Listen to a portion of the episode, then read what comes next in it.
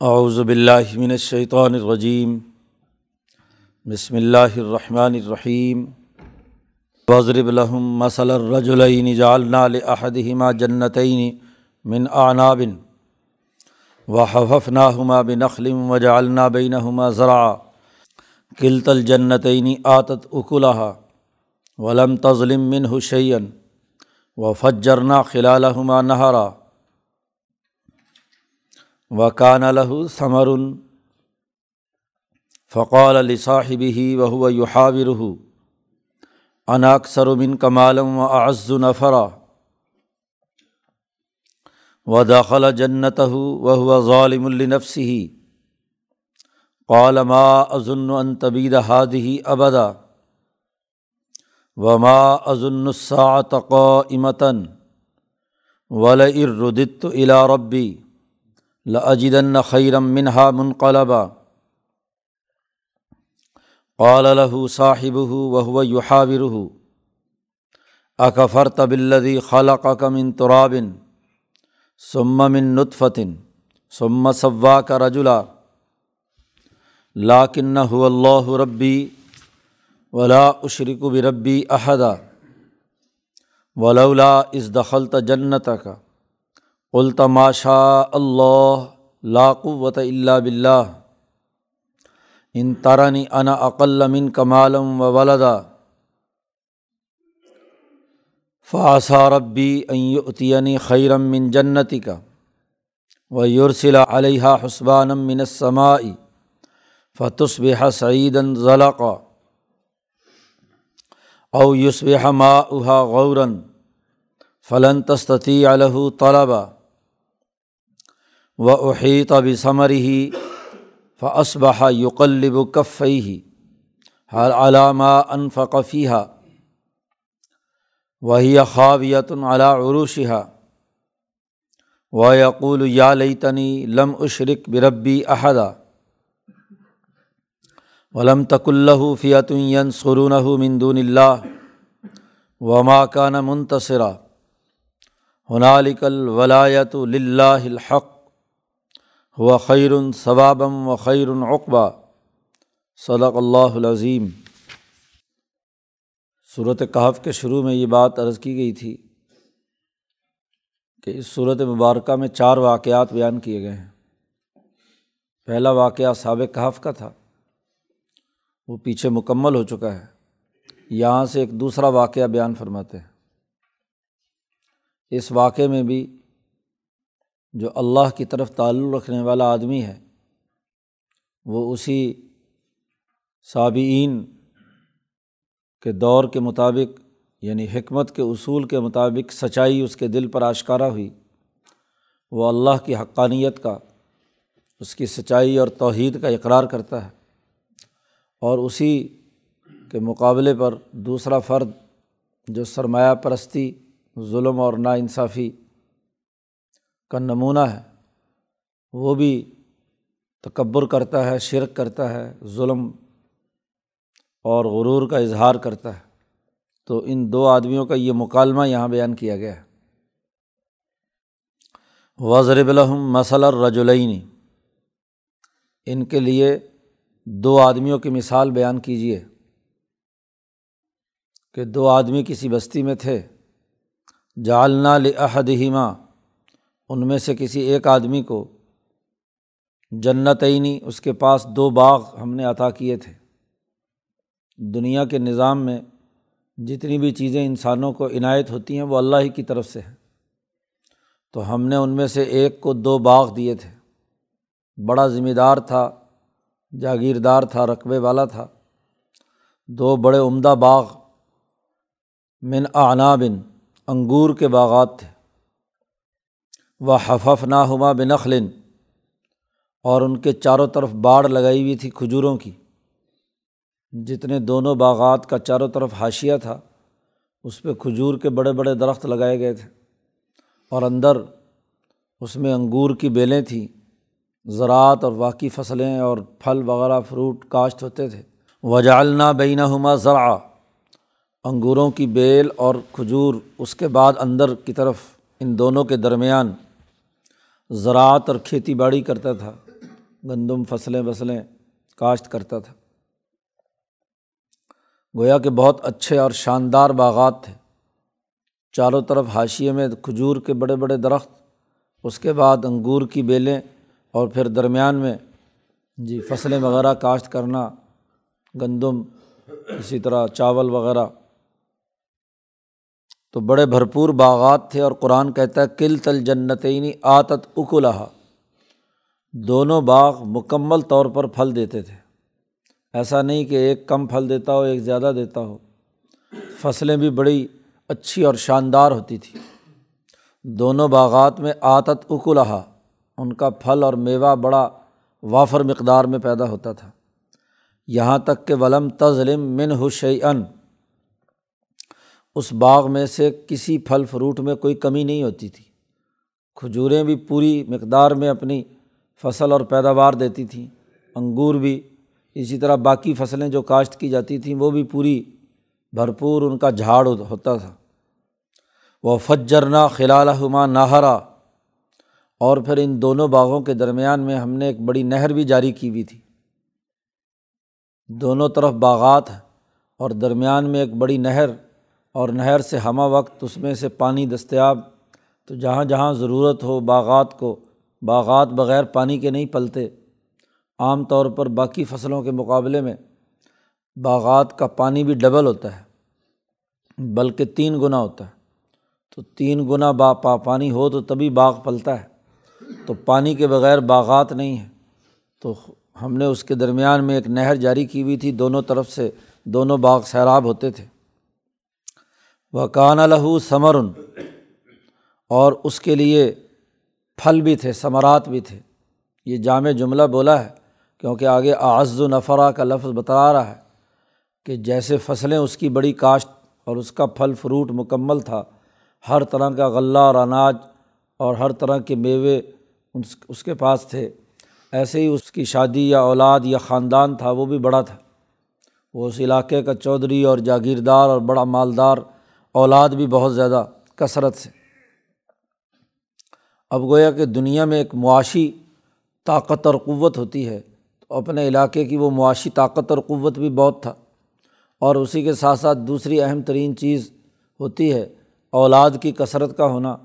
بڑے جوان بچے اور پھر آگے ان کی اولاد، خاندان، کنبہ، بڑا، وہ سارے طاقتور۔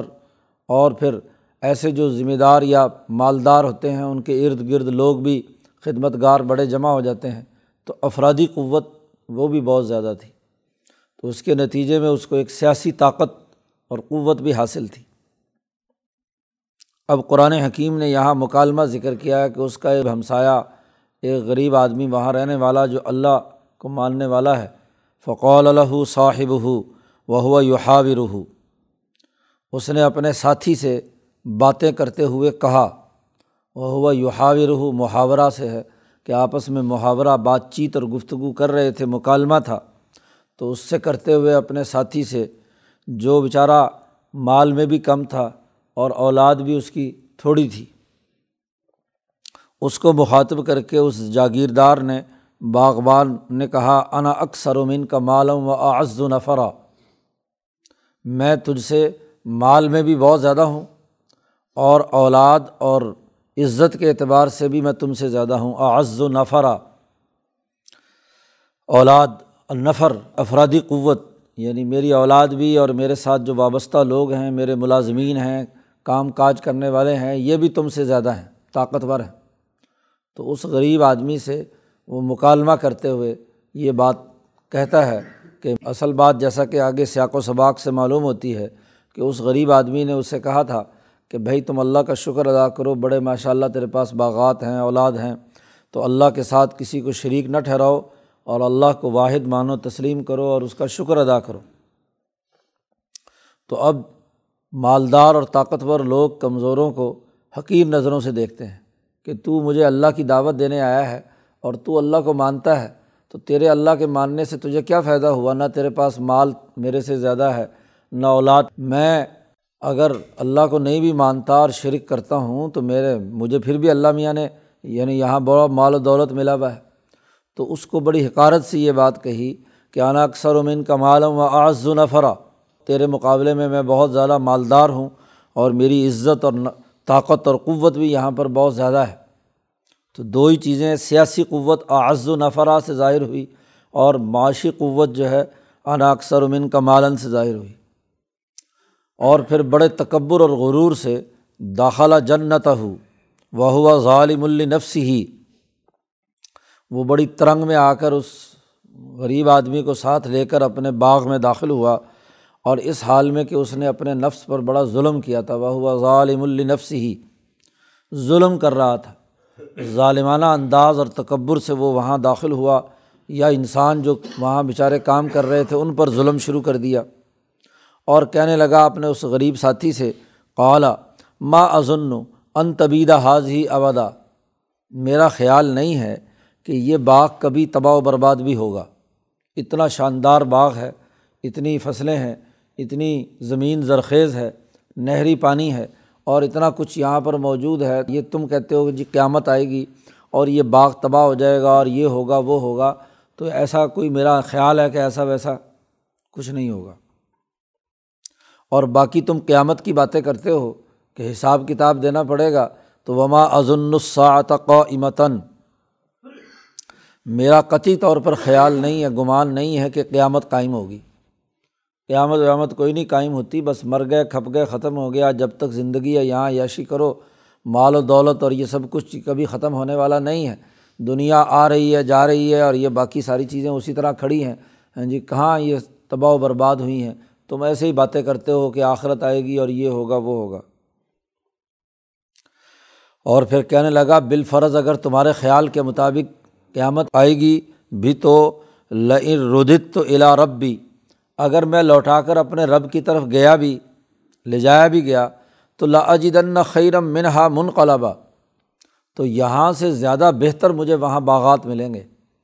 اگر مجھے دنیا کے اندر یہ بڑے بڑے باغات اور فصلیں اور اولاد اور یہ عزت اور طاقت حاصل ہے، تو مرنے کے بعد تو اس کا مطلب یہ ہے کہ اگر تم جس جنت کا تذکرہ کرتے ہو، وہاں تو اس سے بڑی زمین مجھے الاٹ ہوگی۔ کیونکہ جو یہاں زمین سنبھال سکتا ہے، باغات سنبھال سکتا ہے، وہی جنت کا باغ سنبھالے گا نا۔ غریبوں سے کیا سنبھالا جائے گا باغ؟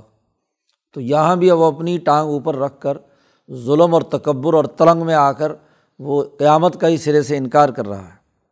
یہاں تک اس جاگیردار کا سرمایہ دار کا مکالمہ ہے اور آگے اس غریب آدمی نے اس سے آگے جو بات کی ہے، قال الح صاحب ہو کہا اس کے ساتھی نے، وہ جس سے اس نے یہ مکالمہ کیا تھا، وہ ہوا یوحاور ہو اور وہ اس سے گفتگو کر رہا تھا، اس کے ساتھ اس کی بات چیت تھی۔ تو وہ کہنے لگا، اکفرت بلدی خلقہ کا من ترابن ذرا سوچو، کیا تو کفر کرتا ہے، انکار کرتا ہے اس خدا کا؟ جس نے تجھے مٹی سے پیدا کیا، تیرے باپ آدم کو مٹی سے پیدا کیا، اور اس وقت بھی مٹی کا خلاصہ اور جوہر ہی ہے کہ سما من نطفتن پھر تو کیا نطفے سے پیدا ہوا؟ یہ مٹی جہاں سے تو پیدا ہوا ہے، یہی غذا تیرے ماں باپ نے کھائی، نطفہ پیدا ہوا، اور آج اس حقیر نطفے سے کیا تو وجود میں آیا سمت صوا کا رجولا پھر اس اللہ نے تجھے ایک طاقتور مضبوط مرد بنا دیا۔ ہاں جی تجھے برابر کیا، تیری تخلیق کی اور ایک مکمل انسان بنا دیا۔ آہستہ آہستہ بتدریج اس نطفے سے ترقی کرتے ہوئے بچہ، پھر ماں کے پیٹ سے باہر آیا، پھر وہاں اس کی پرورش ہوئی اور ہوتے ہوتے اب تو اتنا اکڑ کر زمین پر چل رہا ہے۔ ذرا اپنی اصل دیکھی ہے کہ تو اصل تو مٹی سے آیا ہے اور ایک حقیر نطفے سے پیدا ہوا ہے۔ لاکن ہو اللہ ربی تو اس کا انکار کرتا ہے، اکفرتا۔ اب یہ دعوت دے رہا ہے اس کو سچائی کی، لیکن کہتا ہے، دیکھو، تم تو انکار کر رہے ہو۔ لاکنہ، لیکن حقیقت یہ ہے کہ ہو اللہ ربی، وہ میرا رب ہے۔ میں تو اللہ کا انکار، تم اگر انکار کرتے ہو تو تمہارا معاملہ۔ لیکن میں نے تو اپنے لیے طے کیا ہے کہ اللہ ربی، کہ اللہ میرا رب ہے۔ اور ولا اشرک و بربی احدہ اور میں اپنے رب کے ساتھ کسی کو بھی شریک نہیں ٹھہراؤں گا۔ ولولا اس دخل تھا جنت کا کیوں نہیں تو نے یہ بات کہی جب تو جنت میں داخل ہوا تھا؟ کلتا لولا کلتا اس دخل تھا جنت کا تو نے اس وقت یہ بات کیوں نہیں کی جب تو باغ میں داخل ہوا تھا کہ ما شاء اللہ لا قوت اللہ بلّہ یہ انورٹڈ قوماز میں گویا کہ جملہ ہے۔ تمہیں تو مقولہ بیان کیا قالا کا کہ یہ تمہیں یہ کہنا چاہیے تھا کہ ماشاء اللہ کہ اللہ نے بہت نعمت دی اللہ کا انعام ہے، تو اللہ کی اس دینے پر ہاں جی جو اللہ چاہے، اور لاقوت اللہ بلّہ اور کسی کی طاقت اور قوت نہیں ہے سوائے اللہ کے۔ تو تمہیں جو انعام ملا تھا ہاں جی تمہیں یہ اچھی چیز ملی تھی، تو باغ میں داخل ہوتے وقت بجائے تکبر اور غرور کرنے کے، انکار کرنے کے، تمہیں تو یہ کہنا چاہیے تھا ماشاء اللہ لا قوت اللہ بلّہ یہ جو عمارتوں اور ہاں جی انعامات پر ماشاء اللہ کہنے کا حکم آیا ہے، وہ اسی آیت سے ہے۔ کہ جیسے ان شاء اللہ کا قانون پیچھے پچھلے رقوع میں بیان کیا تھا کہ کل آنے والی کل میں کسی کام کا وعدہ کرو تو ان شاء اللہ کہا کرو۔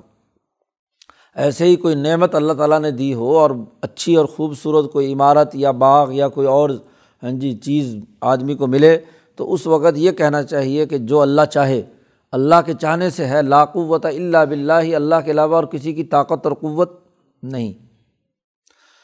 باقی رہی بات کہ تو میرے بارے میں یہ گمان کرتا ہے کہ میں غریب ہوں، ان طرح نہیں۔ اگر تو دیکھتا ہے مجھے کہ انا عقل من کمالن کہ میں تجھ سے مال میں بھی کم ہوں اور اولاد میں بھی کم ہوں۔ میرے پاس مال بھی تھوڑا ہے اور اولاد بھی تھوڑی ہے۔ اگر آج تو یہ دیکھ رہا ہے، تو فاصا ربی اتنی خیرم من جنتی کا تو قریب ہے کہ میرا رب تیرے باغ سے زیادہ بہتر مجھے باغ عنایت کر دے۔ تیرے باغ کی کوئی حیثیت ہی نہ ہو۔ یا تو یہاں جنت کے بارے میں، آخرت کے بارے میں بات کر رہا ہے یا دنیا میں بھی۔ ہاں جی جب اللہ کی طاقت اور قوت ہے تو اللہ تعالیٰ ہاں جی مجھے تمہارے سے اچھا باغ عنایت کر دے۔ یہ تو کوئی نہیں ہے کہ آج اگر میرے پاس دولت کم ہے، اولاد کم ہے تو کل ہاں جی مجھے زیادہ ملے۔ یعنی جب ایمان والا آدمی ایک انقلابی جد وجہد اور کوشش کرتا ہے تو اپنی سوسائٹی کو جب تبدیل کرتا ہے تو اسے اعلیٰ درجے کی جنت بنا کر چھوڑتا ہے۔ اور جہاں تک تیرے باغ کا معاملہ ہے وہ یورسل علیہ حسبان من سمائی اللہ کو یہ طاقت اور قدرت ہے کہ اللہ تعالیٰ آسمان سے ایک گرم آگ کا جھونکا آسمان سے تیرے باغ پر پھینکے، اور فتس بحا سعیدن ضلع کا اور پھر صبح کو یہ سارا باغ چٹیل میدان ہو جائے۔ اللہ کی طاقت اور قدرت کے مقابلے میں تو تیرا باغ کوئی حیثیت نہیں رکھتا۔ تیرا تکبر اور غرور کچھ نہیں کر سکتا۔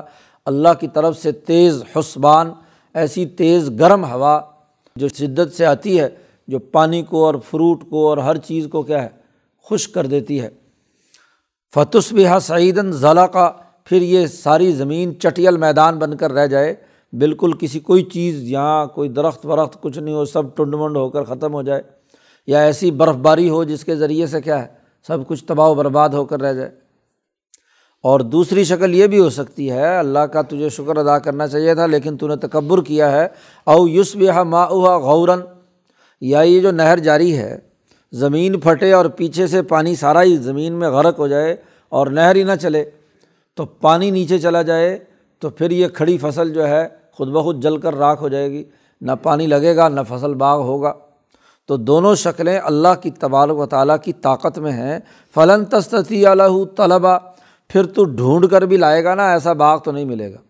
یا پانی ڈھونڈ کر لائے گا تو پانی لانے کی تیرے اندر طاقت نہیں ہوگی۔ کیونکہ ہاں جی پانی نیچے سے نکالنا اور لانا اور کرنا یہ بھی تو معاملہ ہے۔ یہ نہر تو دریا، سمندر پہاڑوں سے آ رہی ہے اور برس رہی ہے، پانی روک دیا، قحط سالی ہو گئی تو باغ سارا اجڑ جائے گا۔ یہ اس نے مکالمہ کیا، غریب آدمی نے اس بڑے مالدار سے اور جاگیردار سے۔ اب ہوا کچھ عرصے کے بعد قرآن کہتا ہے وہ احیطہ بھی ثمری ہی اس کے تکبر، غرور اور ظلم ناانصافی کے سبب سے اللہ تبارک و تعالیٰ کی طرف سے ہاں جی احیطہ بھی ثمری ہی اس کے پورے پھل کو گھیر لیا گیا، سمیٹ لیا گیا۔ اور فس بہا یقلب کف ہی یعنی وہی عذاب جو اس نے کہا تھا، تیز آندھی آئی، لو چلی ہاں جی اور اس نے آ کر پوری فصل تباہ و برباد کر کے چٹیل میدان بنا دیا۔ اور فس بہا یقلب کف ہی رات کو عذاب آیا اور اس عذاب نے دونوں باغوں کو تہس نہس کر دیا۔ پانی سارا تباہ و برباد ہو گیا، بکھر گیا چاروں طرف۔ ہاں جی جیسا کہ آگے آ رہی ہے صورت نون میں، وہاں بھی باغ والوں کا قصہ قرآن نے بیان کیا، جنہوں نے فصل کاٹنے کے لیے رات کو غریبوں اور مسکینوں سے اپنے مال بچانے کے لیے انہوں نے راتوں رات فصل کاٹنے کا فیصلہ کیا تھا۔ وہاں بھی اللہ کا عذاب آیا اور پوری فصل تباہ و برباد ہو گئی۔ اسی طرح یہاں بھی کہتے ہیں وہ اسبہ یقلب کف ہی علامہ انفقفیہ وہ وہاں صبح جب اس نے کی تو وہ ہاتھ ملتا رہ گیا۔ جی حضرت نے کہا، ہاتھ نچاتا رہ گیا۔ یہ اردو کا محاورہ دوسرا ہے کہ وہ بڑے افسوس سے کیا ہے، ایسے حرکت کرتا ہے ہاتھ۔ تو یہ یہ میرے ساتھ ہے، یہ کیا ہو گیا؟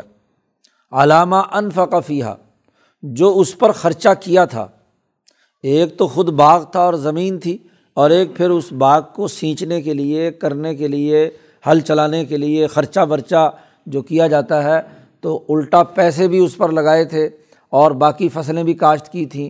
لیکن جیسے ہی وہ عذاب اور طوفان آیا، اس طوفان نے تباہ کیا وہ خواب یتن علا عروشیہ اور وہ پورا باغ اپنی ہی ٹٹیوں پر گرا ہوا تھا۔ عروش کہتے ہیں کہ اس کا پھل اوپر سے نیچے اور نیچے سے ٹہنیاں اوپر۔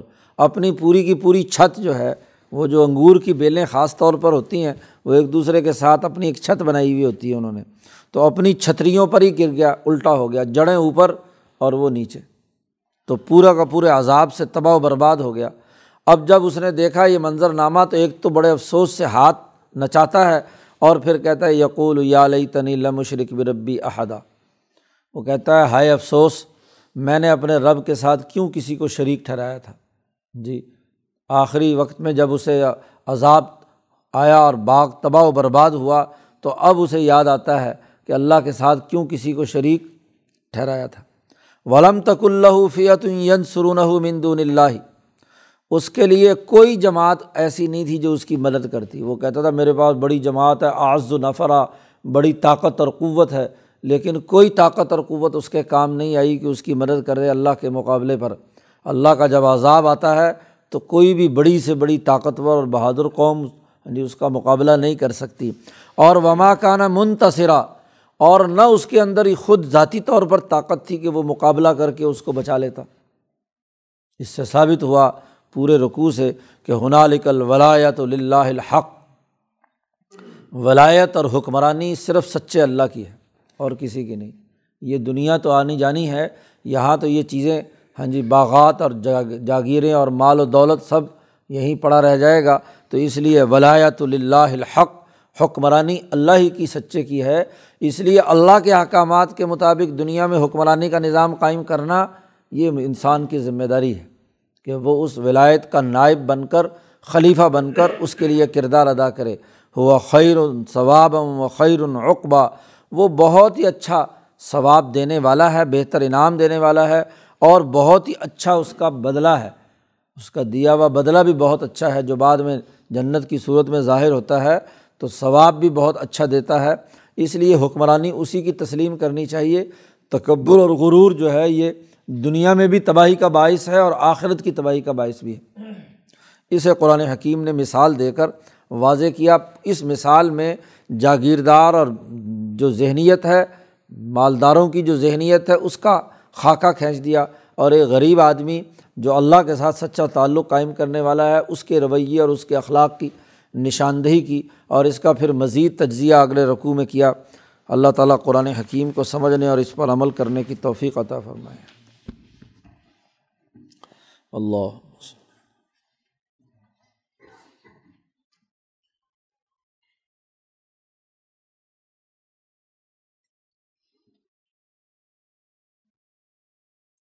اجمعین